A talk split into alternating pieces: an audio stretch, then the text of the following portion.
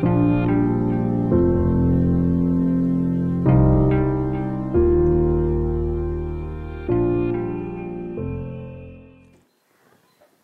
اللہ الرحمن الرحیم وصلی اللہ علی نبی الکریم رب اشرح لی صدری ویسر لی امری واحلل عقدۃ من لسانی یفقہوا قولی. 18 جون 2017، 22 رمضان 1438 ہجری. قرآن میں دیکھیے ایک آیت ہے کہ قرآن اتارا گیا کہ تم لیتدبروا آیاتی. لیتدبروا آیات کا مطلب ہے بہت غور کرو، خوب خوب غور کرو. صرف یہ نہیں کہ پڑھو، یہ بھی نہیں کہ غور کرو، بلکہ بہت غور کرو. یہ مبالغہ کی جگہ ہے. تو سوال یہ ہے کہ کیوں قرآن میں بہت غور کرنے کے لیے کہا گیا ہے؟ اگر صرف ترجمہ کافی ہوتا تو کہتے کہ قرآن پڑھ لو، عربی سے پڑھ لو چاہے ترجمے سے پڑھ لو. لیکن یہ ہے کہ قرآن اتارا گیا ہے کہ تو بہت زیادہ غور کرو، غور و فکر کرو. کیوں؟ اس لیے کہ ہر آیت کے گہرے معنی ہیں، ڈیپ میننگ ہے قرآن کے ہر آیت کے. ایک گھاس کی بھی ڈیپ میننگ ہے. سائنٹسٹ گھاس کی میننگ ڈسکور کرتا ہے ریسرچ کر کے، ہر چیز کی. اسی طرح سے قرآن کی آیتیں جو ہیں اس کی بھی ڈیپ میننگ ہے. تو جب زیادہ غور فکر کرو گے، کنٹمپلیشن کرو گے، تبھی اس کے گہرے معنی تک پہنچو گے. اب میں ایک مثال دیتا ہوں آپ کو. قرآن میں سورہ البقرہ میں روزے کے بارے میں حکم آیا ہے. تو وہاں یہ کہا گیا ہے کہ کتب علیکم الصیام کما کتب علی الذین من قبلکم لعلکم تتقون. روزہ رکھنا تمہارے پر فرض کیا گیا تاکہ تمہارے اندر تقویٰ پیدا ہو. تو میں بہت لمبے کتنے سال سے سوچتا تھا کہ روزہ رکھنے سے تقویٰ کیسے آ جائے گا، روزہ میں اور تقویٰ میں لنک کیا ہے. پھر لوگوں کو دیکھتا تھا تو کسی کو تقویٰ آتا ہی نہیں، کھانے پینے کی دھوپ رہتی ہے. جس کو دیکھے یہاں سے امریکہ تک روزے میں خوب سحری اور افطار کی دھوم رہتی ہے. تو میں بہت دنوں سوچتا تھا کہ آخر معاملہ کیا ہے. روزہ رکھو تو تقویٰ پیدا ہو جائے گا. تو دیکھیے یہ قرآن کے دوسرے آیتوں پر غور کرنے سے معلوم ہوتا ہے کہ اللہ کا تمام کام کے لیے آیا ہے خلق کا لفظ. خلق کا لفظ، خلق السماوات والارض. تو لفظ خلق جو ہے آپ کسی عربی کی ڈکشنری میں دیکھیے، اس میں لکھا رہے گا ہوا انشاء الشیء حالاً فعلاً الی حد التمام. یعنی خلق کے معنی سادہ طور پر بس یہ نہیں پیدا کرنا، نہیں. خلق کے معنی یہ ہے کہ ایک حال سے دوسرے حال تک پہنچانا، اس وقت تک پہنچاتے رہنا جب تک کہ وہ اپنے یعنی آخری حد پر نہ پہنچ جائے. تو پھر میں نے سوچا کہ یہی تو ہے پلاننگ. تو خلق کا مطلب ہوا پلاننگ. پھر میں نے سوچا تو اللہ تعالیٰ کا سارے ہی معاملہ پلاننگ کے تحت ہوتا ہے، چاہے قرآن ہو. قرآن آپ دیکھیں، قرآن 23 سال میں کیوں اترا؟ اچانک کیا بولتا آ جاتا. ایک دن اچانک ایک کتاب آ جاتی رسول اللہ کے پاس، سارے قرآن اس میں ہوتا. لیکن ایسا نہیں ہوا، 23 سال تک نجمن اترا قرآن. یہ دیٹ واز آلسو پلاننگ. اللہ تعالیٰ نے پلاننگ کر کے قرآن اتارا جس میں تو 23 سال لگ گئے. ایسے اللہ تعالیٰ نے یہ جو کائنات بنائی ہے تو قرآن میں ہے کہ 7 دنوں میں بنایا. تو 7 دنوں کا مطلب ہے 7 پیریڈ میں بنایا. پیریڈ 7 دن کے معنی نہیں کہ ایسے دن 7 پیریڈ. پھر میں نے اس کو غور کیا کہ 7 پیریڈ کا مطلب کیا ہے. تو مجھے سمجھ میں آیا کہ یہ پہلے بگ بینگ ہوا, پھر سولر بینگ ہوا, پھر واٹر بینگ ہوا, پھر پلانٹ بینگ ہوا, پھر اینیمل بینگ ہوا, پھر ہیومن بینگ ہوا. یہ ہے پلاننگ. اور پلاننگ میں آپ جانتے ہیں کہ پروسیس مطلوب ہوتا ہے. پروسیس کر کے کوئی کام جب کیا جائے تو وہ پلاننگ ہے. جیسے ہم کھانا کھاتے ہیں تو کھانے سے فلیش اور بلڈ بنتا ہے, گوشت اور خون. کیسے بنتا ہے کہ ادھر منہ میں آپ نے کھانا ہاتھ ڈالا اور سب اچانک سڈنلی بن گیا گوشت اور خون. ایسا تو ہوتا نہیں. ہمارے باڈی میں ایک بہت بھی زبردست پلاننگ چلتی ہے, پروسیس چلتا ہے, بہت سے آرگن اس میں انوالو ہوتے ہیں. تو ایک لمبے پروسیس کے بعد وہ کھایا ہے وہ کھانا ہمارا فلیش اور بلڈ بنتا ہے, گوشت اور خون. تو میں نے سوچا کہ جب اللہ رب العالمین کا سارا معاملہ ہے تھرو پروسیس ہے, تھرو پلاننگ ہے, تو کیا روزہ اس سے ایگزیپشن ہو جائے گا؟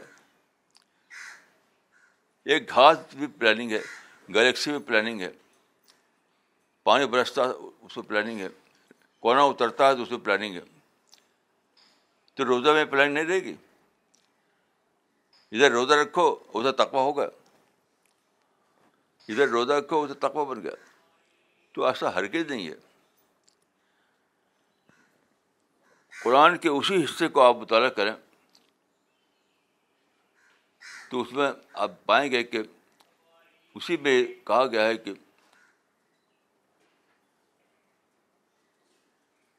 کہ قرآن اتارا گیا جس میں ہدایت ہے, ھدی للناس.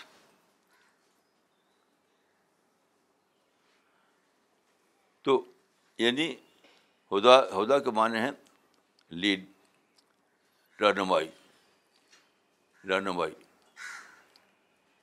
تو اس کے معنی اس سب کو ملا کے جب میں نے سوچا تو میں نے سوچا کہ روزہ ایک پروسیس کا, ایک پلاننگ کا نام ہے. وہ کیا ہے؟ آپ نے روزہ رکھ کر اپنے کو زیادہ الرٹ بنایا, زیادہ الرٹ, زیادہ سینسیئر. روزہ رکھ کر آپ نے اپنے کو زیادہ الرٹ بنایا, زیادہ سنسیئر بنایا. پھر آپ نے کیا کیا؟ قرآن کی اسٹڈی کی, قرآن کو پڑھا, اور قرآن سے آپ نے فوڈ حاصل کیا, فوڈ اسپیریچول فوڈ. تو پھر وہ وقت آتا ہے کہ آپ کو تقویٰ پیدا ہو. اس کا مطلب ہے کہ first comes roza, then comes Quran, then comes the result of روزہ. یعنی آپ نے جانا کہ روزے کا مہینہ آ گیا تو آپ نے پلاننگ کی. پلاننگ اس طرح کی کہ دن میں آپ نے روزہ رکھا, پھر جب بھی وقت ملا دن میں یا رات میں تو قرآن کو پڑھا اس جاننے کے لیے کہ اللہ تعالیٰ کی مرضی میرے ساتھ کیا ہے. سنا اس اپنا مائنڈ کو بنایا, مائنڈ میں ایک پروسیس جاری کیا. پھر وہ کلبریٹ ہو کر کے بنا تقویٰ. وہ کلمنیٹ بن کر بنا تقویٰ. یہ ہے روزہ. روزہ یہ نہیں ہے کہ بس ساری کر لیا افطار کر لیا, ساری کر لیا افطار کر لیا تو روزہ ہو گیا. روزہ ایک پلاننگ ہے, ایک پروسیس جاری کرنا ہے. جب وہ کلبریٹ ہوتا ہے تو تقویٰ بنتا ہے.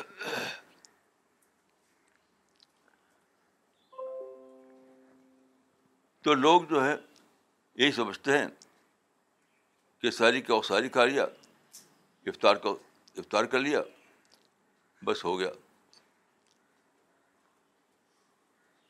تو ایک شعر میں نے آپ کو سنایا تھا اس سے پہلے, کہ ایک فارسی کا شعر, کہ تن پروری خلق فضو شد ذر عادت, جد گرمی افطار ندارت ربا ظاہر. شاعر کہتا ہے, پرشین شاعر, کہ رمضان کیا ہے؟ رمضان دھوم ہے. یہ شاعری کی افطار کی, شاعری کی افطار کی. جز گرمی افطار رضارت ربضہ ہے, سارے افطار کے بہت کھانے کی دھوم ہوتی ہے, اسی کو روزہ سمجھتے ہیں. تو دیکھیے یہ جو حدیث میں ہے, ایک بہت ہی زیادہ بڑی حدیث روزے کے بارے میں. اور جہاں تک میں جانتا ہوں, جتنا بڑا اجر اس حدیث میں روزے کو بتایا گیا ہے, کسی کو نہیں بتایا گیا. روزے کے بارے میں حدیث بتاتا ہے, یہ حدیث تمام کتابوں میں آئی ہے.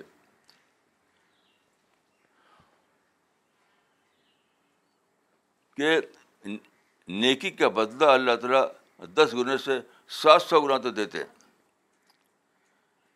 اللہ رب العالمین نیکی کا بدلہ 10 گنا سے 700 گنا دیتے ہیں. الا الصوم فانه لی وانا اجزی بہ, سوا روزے کے, کیوں روزہ میرے لیے, فضل آف گاڈ ہے, تو میں ہی اس کو بدلا دوں گا. آپ غور کیجیے, جب اللہ رب العالمین خود یہ بدلہ دے تو کیا کچھ دے دے گا. وہ پوری کائنات دے دے تو اس کے لیے کوئی مشکل کام نہیں ہے. تو میں نے سوچا کہ آخر یہ اتنا بڑا اجر روزے پر کیوں ہے؟ یہ اس روزے پر ہے جو روزہ اس طرح رکھا گیا ہو, جس کو میں نے عرض کیا کہ پلاننگ کے تحت. یعنی آدمی نے, رمضان کا زمانہ آیا تو آدمی نے کیا کیا, پورے پلاننگ کی, ایک پروسیس چلا اپنی زندگی میں. وہ اس طرح کے پہلے روزہ رکھ کر اپنے کو بہت ہی سیریس, بہت ہی سنسر بنایا, بہت ہی زیادہ احتیاط والا, سوچنے والا, کو اپنے آپ کو پریپیئر کیا, اپنے آپ کو ایک پریپیئرڈ پرسنالٹی بنایا, پریپیئرڈ مائنڈ بنایا.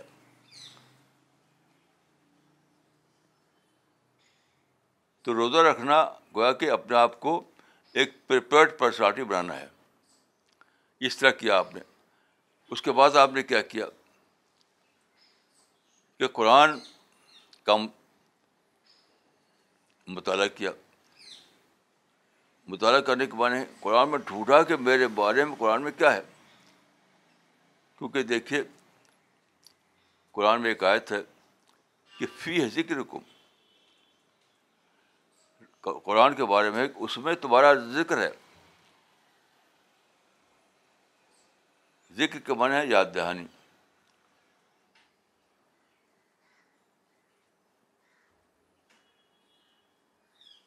تو اس میں تمہارا ذکر ہے. روزہ رکھ کر کے قرآن کو پڑھو اور اپنا ذکر تلاش کرو, اس میں اپنا ذکر اس کا تلاش کرو. جب بندہ اس طریقے سے ایک مہینے گزارے گا اور ذکر تلاش کر کے اس کو اپنائے گا,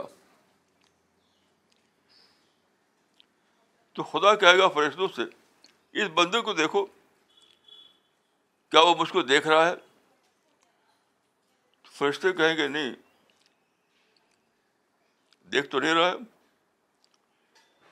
تو اللہ کہا کہ یہ سب جو کر رہا ہے یہ سب کس کے لیے کر رہا ہے؟ وہ کہے گا کہ اللہ رب العالمین کے لیے. تو بغیر دیکھے ہوئے اللہ رب العالمین کے لیے اپنا آپ کو سونپ دینا اس طریقے سے پلاننگ کے ساتھ, یہ اللہ کو اتنا پسند ہے اس کا رزلٹ کے اعتبار سے.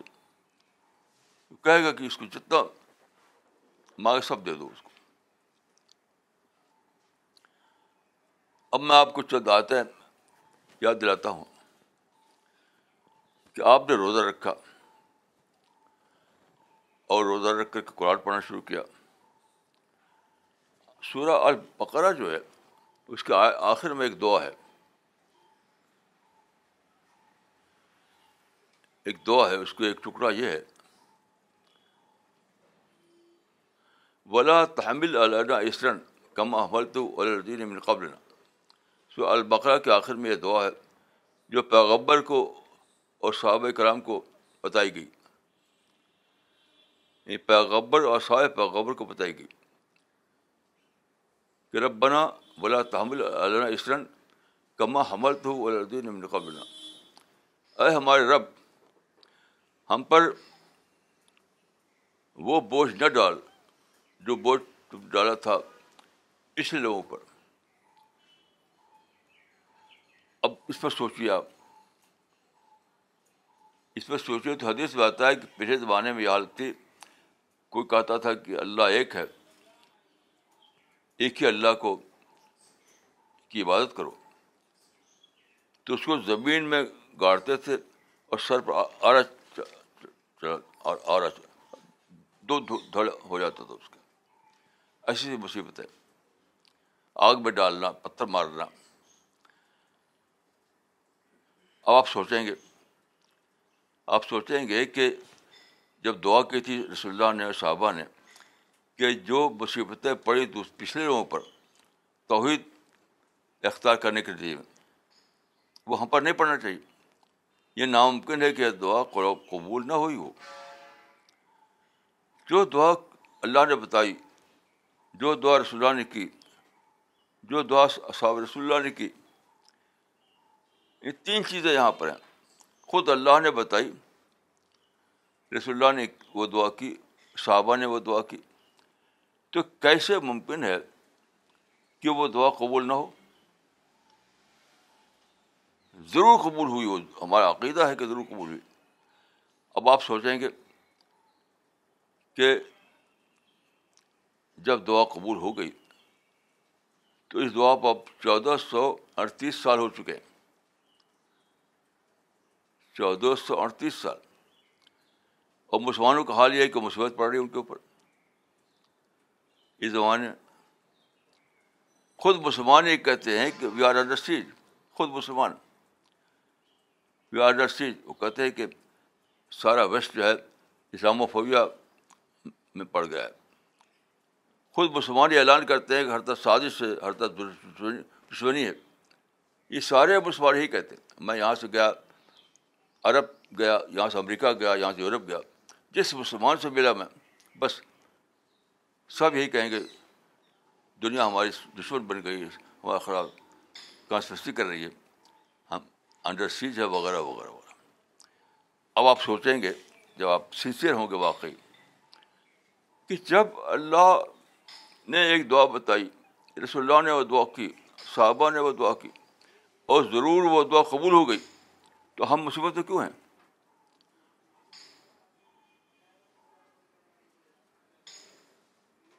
ہمارے لکھنے والے جو بولنے والے ہیں وہ کہیں کہ ہم کیونکہ ہم مسلم ہیں اس لیے ہمارے حساب ہو رہا.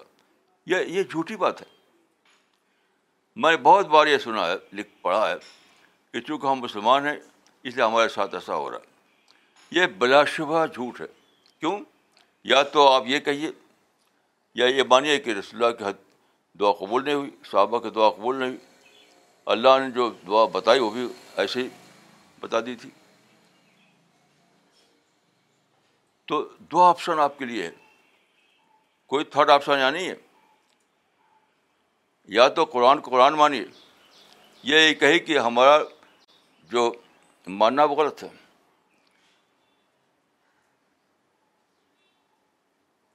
کوئی تھرڈ آپشن آپ کے لیے نہیں ہے.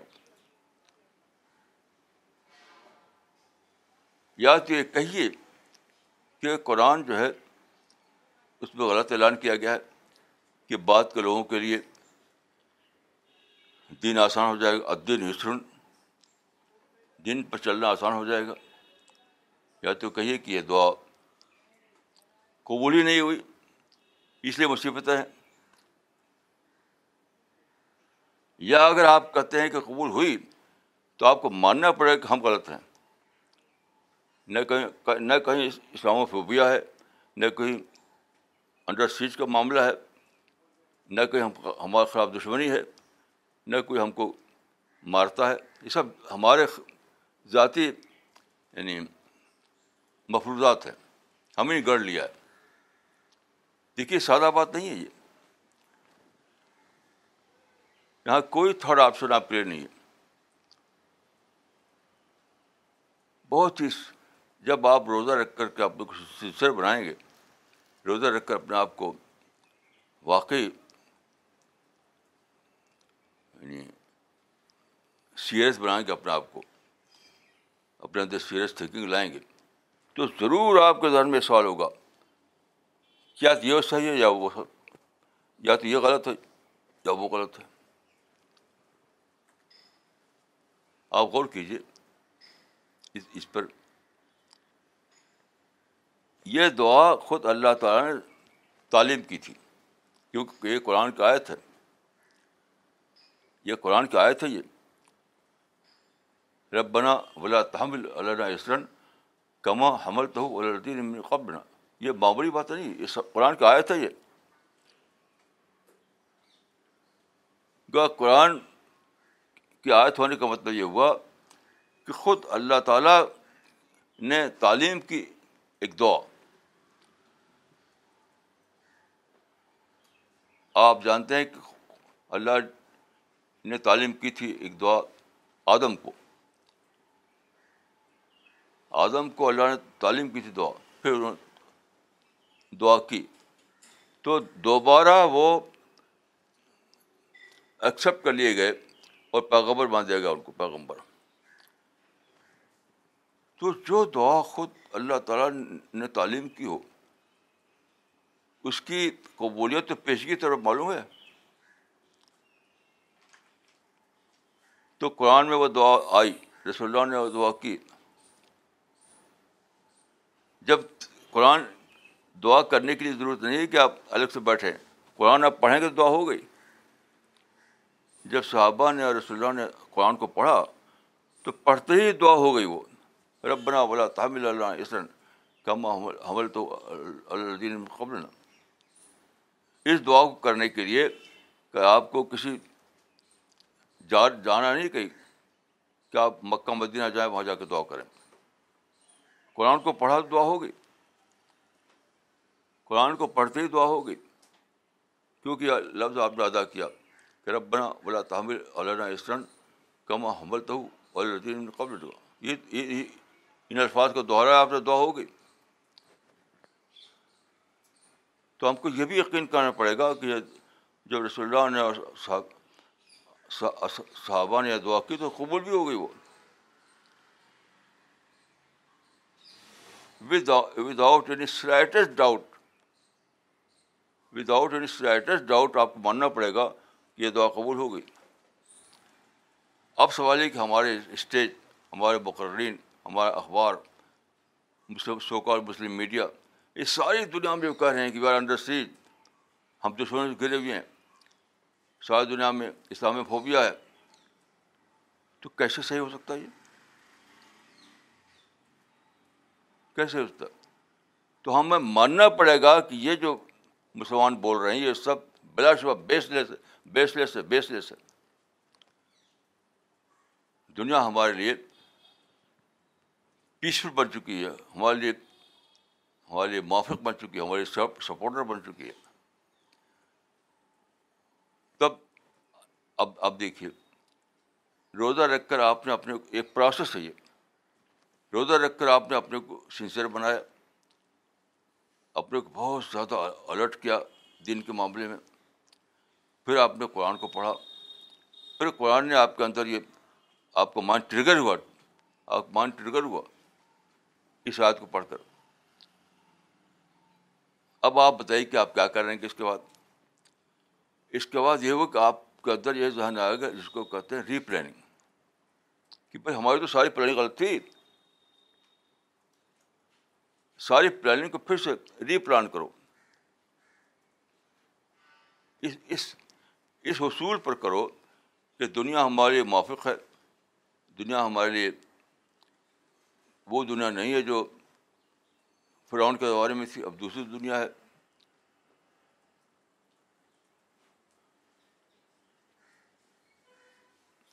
اب ہمارے لیے ہر طرف موافق حالات ہیں، ہر طرف امن ہے. اس اصول کو سامنے رکھ کر آپ جب سوچتے کہ پلاننگ، تب کیا ہوگا؟ آپ قرآن کی آیت کو پڑھیں گے کہ وَجَاہِدْ ہُم بِہِ جِہَادًا کَبِیرًا، ان سے بڑا جہاد کرو قرآن کے ذریعے، ان سے بڑا جہاد کرو قرآن کے ذریعے. تو قرآن کوئی تلوار تو نہیں ہے، کوئی گن نہیں ہے، کوئی بم نہیں ہے. قرآن تو بک آف آئیڈیالوجی ہے، قرآن تو بک آف آئیڈیالوجی ہے. تو جب سارے حالات موافق ہو چکے، دنیا امن آ چکا، دنیا میں ریزس پرسکون ختم ہو چکا، تو اس آیت کو پڑھ کر آپ کیا پلان کریں گے؟ بس قرآن کو پھیلاؤ، پیسفل انداز میں قرآن کو پھیلاؤ، اس کا ترجمہ، اس کی شرح لوگوں کو بتاؤ. تو ساری پلاننگ آپ کو الٹی ہو جائے گی. ایسے دیکھیے، آپ واقعی اگر سنجیدہ ہو کر پڑھیں گے تو ایک بہت بڑی چیز آپ کو کھٹکے گی کہ ہم دوسری قوموں کو کہتے ہیں کہ کافر ہیں، یہ جہنمی ہیں، یہ مشرک ہیں، کیا کہتے ہیں. لیکن قرآن میں کیا کہا ہے دوسرے لوگوں کو؟ انسان، ایھا الناس، یا بنی آدم. اس کے معنی کیا ہوئے؟ قرآن کے نزدیک دنیا میں صرف دو ہی گروپ ہیں،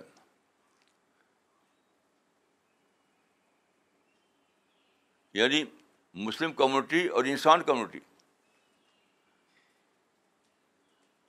نہ کوئی دشمن ہے، نہ کوئی سازشی ہے، نہ کوئی کافر ہے، کچھ نہیں، سب انسان ہیں.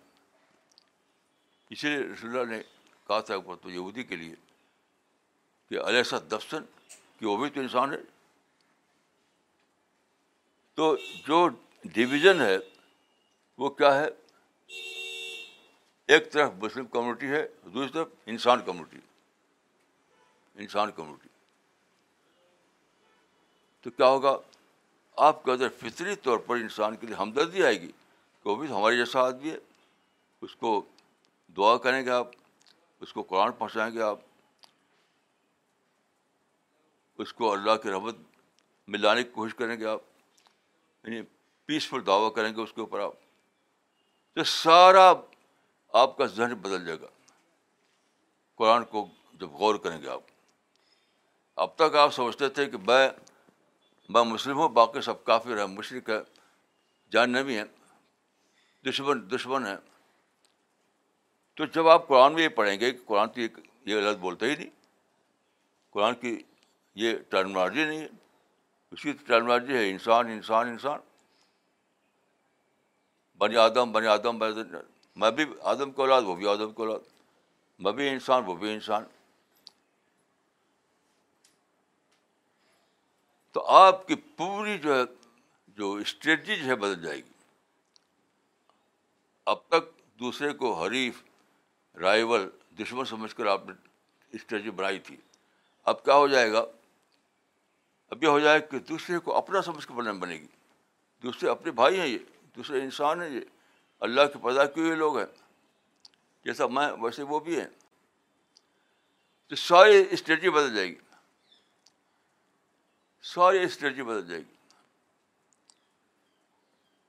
یہ ایک ہی رمضان میں ایک انقلاب آ جائے گا. ایک رمضان کافی ہے. ایک رمضان میں آپ 30 دن یہی کریں گے جب کہ روزہ رکھ کر اپنے کو سنسر بنائیں گے, پھر قرآن کا بہت ہی گہرائی کے ساتھ اسٹڈی کریں گے اور پھر یہ باتیں دریافت کریں گے. تو ایک مہینہ کا روزہ کافی ہے کہ آپ کا دن انقلاب آ جائے. ایک مہینے کا روزہ.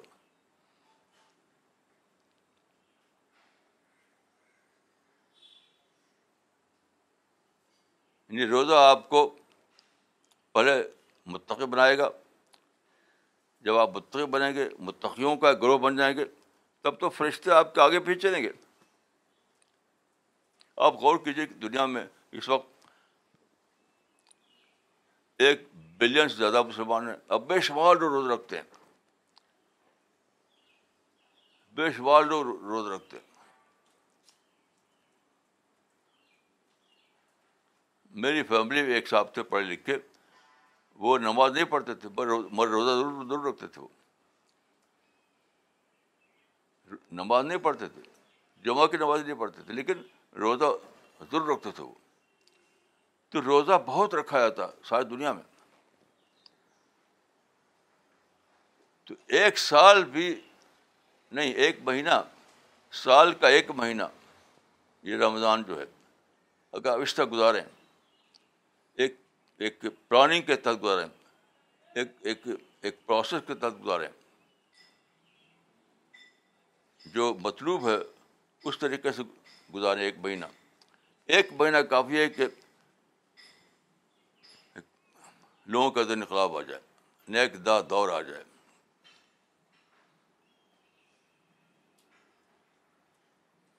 اب آپ کو دکھائی پڑتا ہے کہ آپ کو دشمن گھیرے ہوئے ہیں, اور تب کیا ہو گیا ہوتے ہیں, فرشتے آپ کو گھیرے رہیں گے. ابھی آپ کو دکھائی پڑتا ہے کہ آپ کو دشمن گھیرے ہوئے ہیں. وی آر انڈر سیج جو آپ کہتے ہیں, یہ نہیں کہ دشمن گھیرے ہوئے ہیں. تب یہ ہوگا کہ آپ کو فرشتے گھیرے رہیں گے, فرشتے چاروں طرف فرشتے. تو غور کیجیے کہ اتنا بڑا واقعہ جو آپ کریں, جس کو روزہ کہا جاتا ہے. روزہ ایک بہت بڑا واقعہ ہے, ایک انقلابی واقعہ ہے. روزہ ایک انقلابی واقعہ ہے. تو جب آپ ایسا کریں گے تو وہی وہ واقعہ ہوگا کہ اللہ تعالیٰ فرمائیں گے کہ ان بندوں کے لیے میں نے سب کچھ مقدر کر دیا, کوئی چیز چھوڑی نہیں. جو حدیث میں نے سنائی آپ کو کہ ایک نیکی کا بدلہ 10 سے 700 گنا تک ہوتا ہے, لیکن اللہ تعالیٰ فرماتے ہیں حدیث قدسی میں الا الصوم فانه لي وانا اجزي به, مگر روزے کا معاملہ ایکسیپشنل ہے, وہ میرے لیے اور میں ہی اس کا بدلہ دوں گا. آپ غور کیجیے کہ جب میں اللہ رب العالمین خود ہی بدلہ دے تو کیا کچھ نہیں دے دے گا وہ.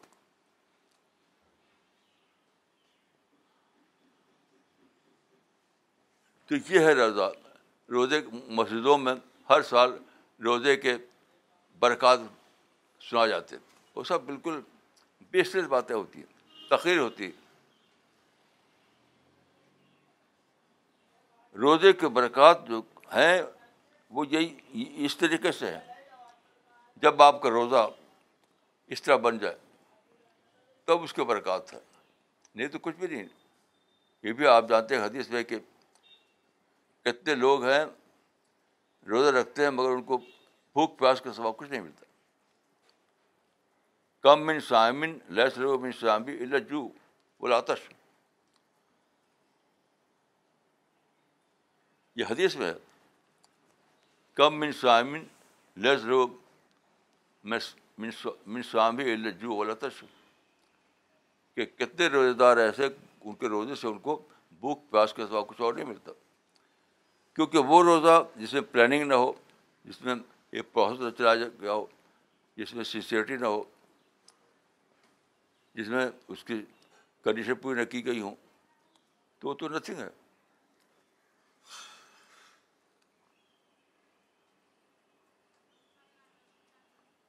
تو روزہ بلا شبہ بہت ہی بڑی چیز ہے، لیکن روزہ بلا شبہ وہ روزہ ہے جو اس کی جو ساری کنڈیشن ہے، جو شرطیں ہیں اللہ اور رسول کی طرف سے، اس کو پورا کر کے رکھا جائے.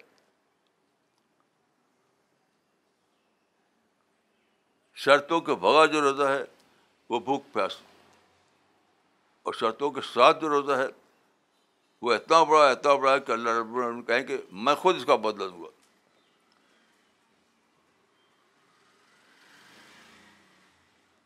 تو میں یہ کہوں گا کہ اس طرح سوچیے اور اپنی زندگی کی ری پلاننگ کیجیے. اس طرح کے سوچیے اور اپنی زندگی کی ری پلاننگ کیجیے، پھر سے منصوبہ بنائیے.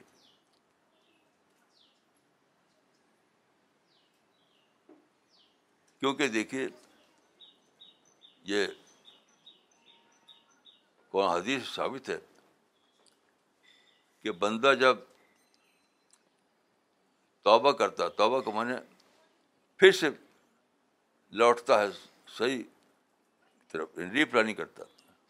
توبہ کا مطلب بھی ری پلاننگ ہے. بندہ جب توبہ کرتا ہے تو اس کا مطلب یہی ہے کہ بندہ جب اپنے عمل کی ری پلاننگ کرتا ہے.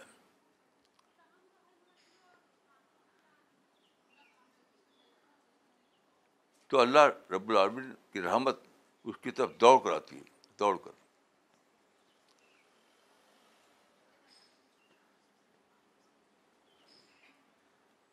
جب بندہ ری پلاننگ کرتا ہے اس کے مطابق زندگی کو پھر سے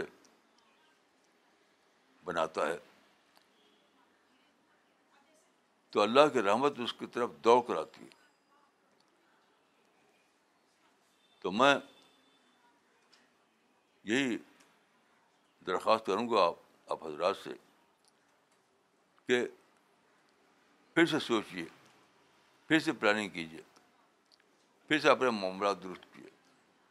اس کے بعد نہ کہ شکایت ہوگی، نہ کہیں دشمن ہوگا، کچھ بھی نہیں ہوگا، نہ کہیں گن ہوگا، نہ کہیں بم ہوگا.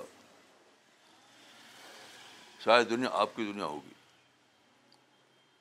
جس دنیا کو آپ سمجھ بیٹھے ہیں کہ دنیا تو دشمنوں کی دنیا ہے، وہ دنیا آپ کی، آپ کے دوستوں کی دنیا بن جائے گی. اور یہ حدیث میں پیشگی بتا دی گئی، پیشگی کہ ان اللہ لا یعید ھذا الدین بقوم لا یؤمنون بہ. تو سارے لوگ، ساری دنیا آپ کے معید بن جائے، سپورٹر بن جائے گی. یہ حدیث میں پیشگی موجود ہے، پیشگی. یہ ساری دنیا، تمام قومیں آپ کی سپورٹر بن جائیں گی، معید، یعنی آپ کی فرینڈ، آپ کے دوست، آپ کے موافق. تو کتنا بڑا آپ کے لیے کھلا ہوا دروازہ کہ ساری دنیا کو آپ اپنا سپورٹر بنا لیں، ساری دنیا کو اپنا سپورٹر بنا لیں. اس سے بڑی کوشش ہو سکتی ہے. ایک طرف اللہ کی رحمت ٹوٹ پڑے آپ کے اوپر، دوسری طرف ساری دنیا آپ کی سپورٹر بن جائے، آپ کی فرینڈ بن جائے. اس سے بڑی چیز کیا ہو سکتی ہے؟ تمام فرشتے آپ کے ساتھی بن جائیں گے. یعنی اللہ کی رحمت آپ پر ٹوٹ پڑے، فرشتے آپ کے ساتھی بن جائیں، تمام دنیا آپ کی سپورٹر بن جائے. یہ ہے، یہ مریکل ہے ری پلاننگ کا، یہ مریکل ہے ری پلاننگ کا. ایک صاحب نے کہا ری پلاننگ کی بات میں نے کہی کسی سے، تو ان کا ری پلاننگ کا طریقہ کیا ہے؟ میں نے کہا ری پلاننگ کا آغاز جو ہے وہ ہے آئی واز رانگ، اپنی غلطی کو دریافت کریں گے تب اس کے بعد آتی ہے ری پلاننگ. اگر اپنی غلطی کو دریافت نہ کریں, اگر آپ اعلان نہ کریں آئی واز رانگ, تو ری پلاننگ بھی آنے والی نہیں. ری پلاننگ کا ایک دروازہ ہے جس کو کھولنے کی جو کنجی ہے وہ یہ کھلا کھلا ایک کہنا I was wrong, I was wrong. حضرت آدم سے غلطی ہوئی, انہوں نے کہا کہ آئی واز رانگ. حضرت یونس سے غلطی ہوئی, انہوں نے کہا کہ آئی واز رانگ. تو دوبارہ ان کے تمام دروازے کھول دیے گئے. ربنا ظلمنا انفسنا, یہ قرآن میں یہ واقعات موجود ہیں, لکھے ہوئے ہیں کہ آدم نے غلطی کی اور حضرت یونس نے غلطی کی جو پیغمبر تھے, تو دونوں اللہ کے رحمت سے دور کر دیے گئے. لیکن جب انہوں نے کہا آئی واز رانگ, ربنا ظلمنا انفسنا, خدایا ہم سے غلطی ہو گئی, ہم سے غلطی ہو گئی. اوپنلی کب کہا, اوپنلی. تو وداؤٹ شارٹیسٹ ڈیلے دوبارہ سب کچھ گزر دے گا, سب کچھ دوبارہ سب کچھ دے دے گا. تو پھر سے سوچیے, پھر سے غور کیجیے, اپنے اندر یہ حوصلہ پیدا کیجیے, حوصلہ کہ وی ویر رانگ, یہ حوصلہ پیدا کیجیے. یو کمیٹڈ اے بلنڈر,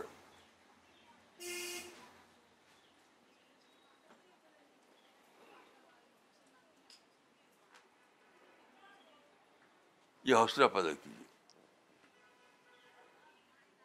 جب آپ کو یہ حوصلہ آئے گا کہ آپ کب آئیں کہ وی ویر رانگ, تبھی نئی پلاننگ شروع ہوگی.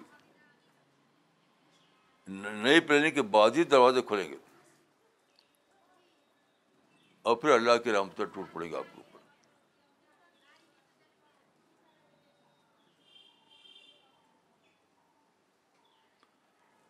تو میں دعا کرتا ہوں کہ اللہ تعالیٰ ہم کو اور آپ کو سب کو توفیق دے کہ ہم اپنی غلطی کو ڈسکور کریں, اپنے آپ کو دوبارہ صراط مستقیم پر لائیں,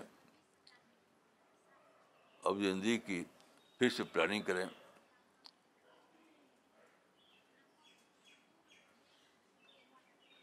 جو ڈیریلمنٹ آ گیا تھا ہماری زندگی میں اس کو پھر رائٹ ٹریک پر لائیں, دعا رائٹ ٹریک پر لاتے ہی اللہ کی رحمتیں ٹوٹ پڑیں گی. یہ میں دعا کرتا ہوں اپنے لیے, آپ کے لیے اور سب کے لیے. السلام علیکم ورحمۃ اللہ.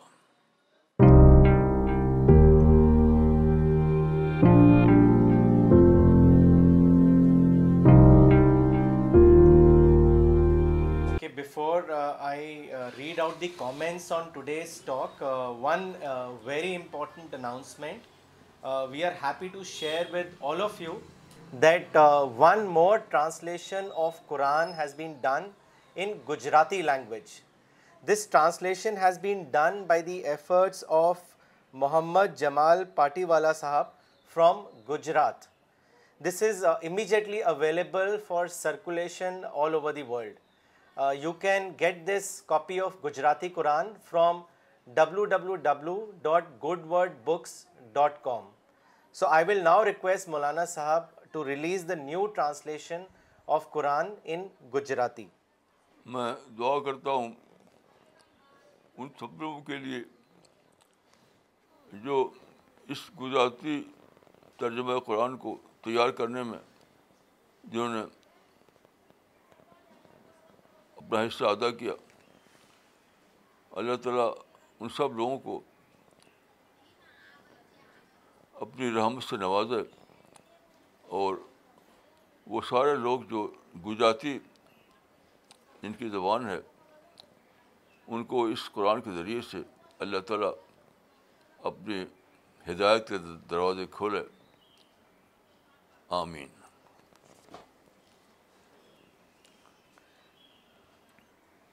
So I will read out the comments that have come after the Sunday's class. مولانا محمد عرفان رشیدی صاحب نے ناگپور سے کامنٹ بھیجا ہے. انہوں نے لکھا ہے مولانا صاحب ٹوڈے آئی نو دیٹ روزہ is a planning based activity. جزاک اللہ.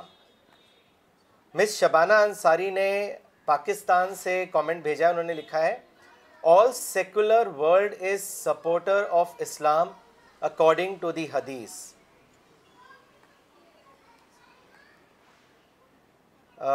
Khaja Kalibuddin Sahab ne Pennsylvania USA se likha hai, You are right Maulana Sahab, I agree with you that there is no Islamophobia in the real sense anywhere in the world. For example, when American administration here issued a decree banning Muslims immigration to USA, all Christian, Jewish and secular organization stood against the decree and in support of Muslims. If there was Islamophobia, these organizations would have celebrated the decree, not stood in favor of Muslims and Islam.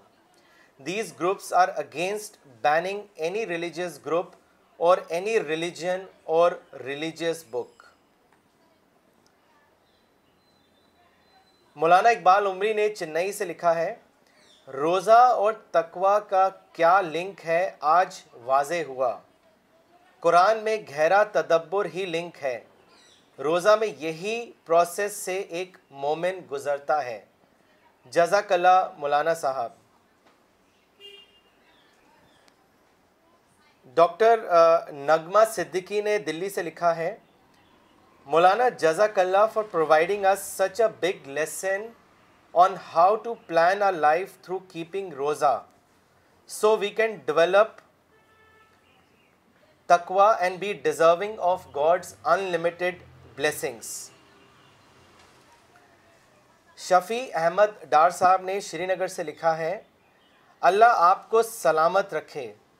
آپ کے عظیم کام سے لاکھوں افراد آنے والے وقت میں confusion free اسلام دریافت کر سکیں گے. ڈاکٹر سفینہ تبسم نے اجمیر سے لکھا ہے مولانا صاحب today for the first time I have been able to understand the دعا دیٹ دیر از ان سورہ بقرہ and its relevance in today's world. جزاک اللہ. ڈاکٹر جنید شیخ نے ممبئی سے لکھا ہے آج کے لیکچر میں مولانا صاحب میں نے یہ سیکھا کہ روزے کو کس طرح اویل کرنا ہے. روزہ رکھ کر خود کو بہت زیادہ الرٹ بنانا اور سیریس تھنکر بنانا اور اس مائنڈ کے ساتھ قرآن کو یہ جاننے کے لیے اسٹڈی کرنا کہ اللہ کی مرضی میرے ساتھ کیا ہے. اپنی غلطی کو ڈھونڈنا اور ری پلاننگ کرنا اور ایسا روزہ اللہ کی نظر میں یہ بہت بڑا واقعہ ہے. یہ بہت بڑا انسینٹیو ہے. ساجد بھائی نے ممبئی سے لکھا ہے مولانا صاحب today's lecture was overwhelming. Today only I could understand the process of صوم لیڈنگ ٹو تقویٰ. The process explained was extremely clear. جزاک اللہ. Okay, so we will end today's session and we'll be back next Sunday, same time. In this Ramadan, we would like to again announce that if you want to join CPS as a Quran distributor in your area, then please write to us on info@cpsglobal.org. Or you can also sponsor and support the Quran distribution. Please write to us with your feedback and suggestion at info@cpsglobal.org. Thank you.